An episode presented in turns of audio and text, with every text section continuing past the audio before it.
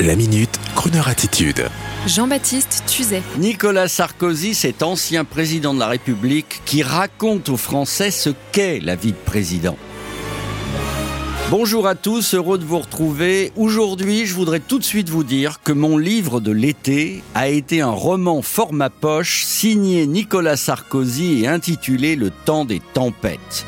J'ai acheté ce livre après avoir écouté l'ex-président de la République à la radio. Ce jour-là, il ne parlait pas de politique ou de financement de campagne, il parlait de vélo, de cyclisme, du Tour de France.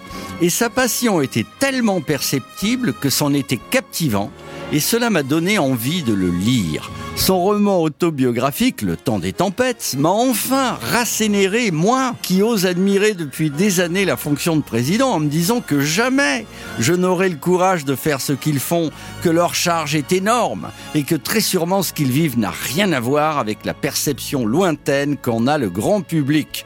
J'ai été enfin satisfait par ce livre car c'est une caméra subjective qui vous entraîne dans la vie de président dès son élection et c'est avec une authentique franchise et sensibilité qui ne trompe pas que Nicolas Sarkozy nous raconte ses batailles, ses angoisses, ses réussites, avec moult détails qui nous font vivre avec lui cette expérience. Ses voyages insensés dans des pays tels que la Russie, où le président français devient médiateur avec la Géorgie, n'hésitant pas à raisonner Poutine. Ses visites à Camp David et dans la maison de campagne privée de la famille Bush au grand complet, qui nous permet de casser d'ailleurs bon nombre de clichés. Ses maladresses aussi, celles du président Sarkozy, son remariage en plein quinquennat, sa visite en Grande-Bretagne et le succès médiatique de son épouse qui a séduit les Britanniques et la reine, ses combats pour les otages, son combat pour l'Europe aboutissant au G20, quand on lit ce livre, en fait, on se dit qu'après chacune de ces victoires internationales, à chaque fois que l'avion se repose en France,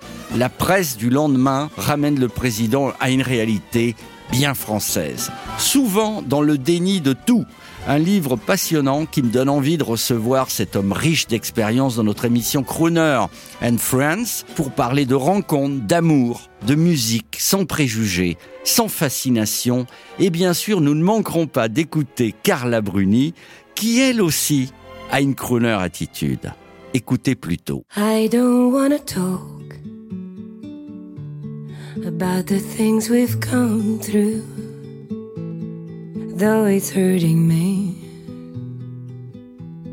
Now it's history. I've played all my cards, and that's what you've done too. Nothing more to say, no more race to play. The winner takes it all, the loser standing small beside the victory. That's her destiny. I was in your arms, thinking I belonged there.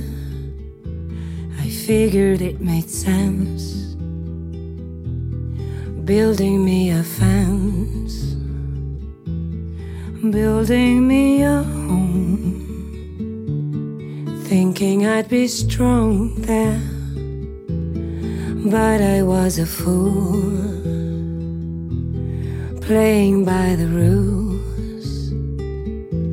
The gods may throw a dice, their minds as cold as ice and someone way down here loses someone dear.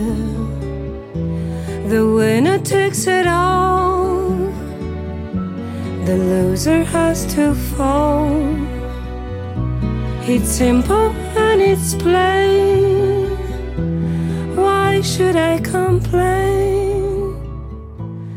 I don't wanna talk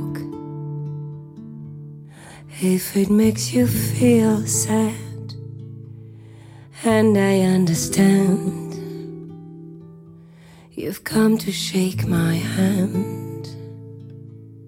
I apologize if it makes you feel bad. seeing me so tense. No self confidence. The judges will decide. The likes of me abide. Spectators of the show, always staying low. The game is on again. A lover or a friend, a big thing or a small. Takes it all. Yeah. The winner mm-hmm. takes it all.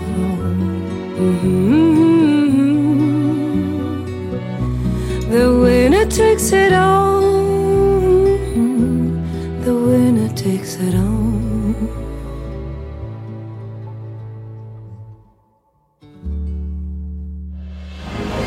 Retrouvez la Minute Crooner Attitude de Jean-Baptiste Tuzet en podcast sur le crooner.fr.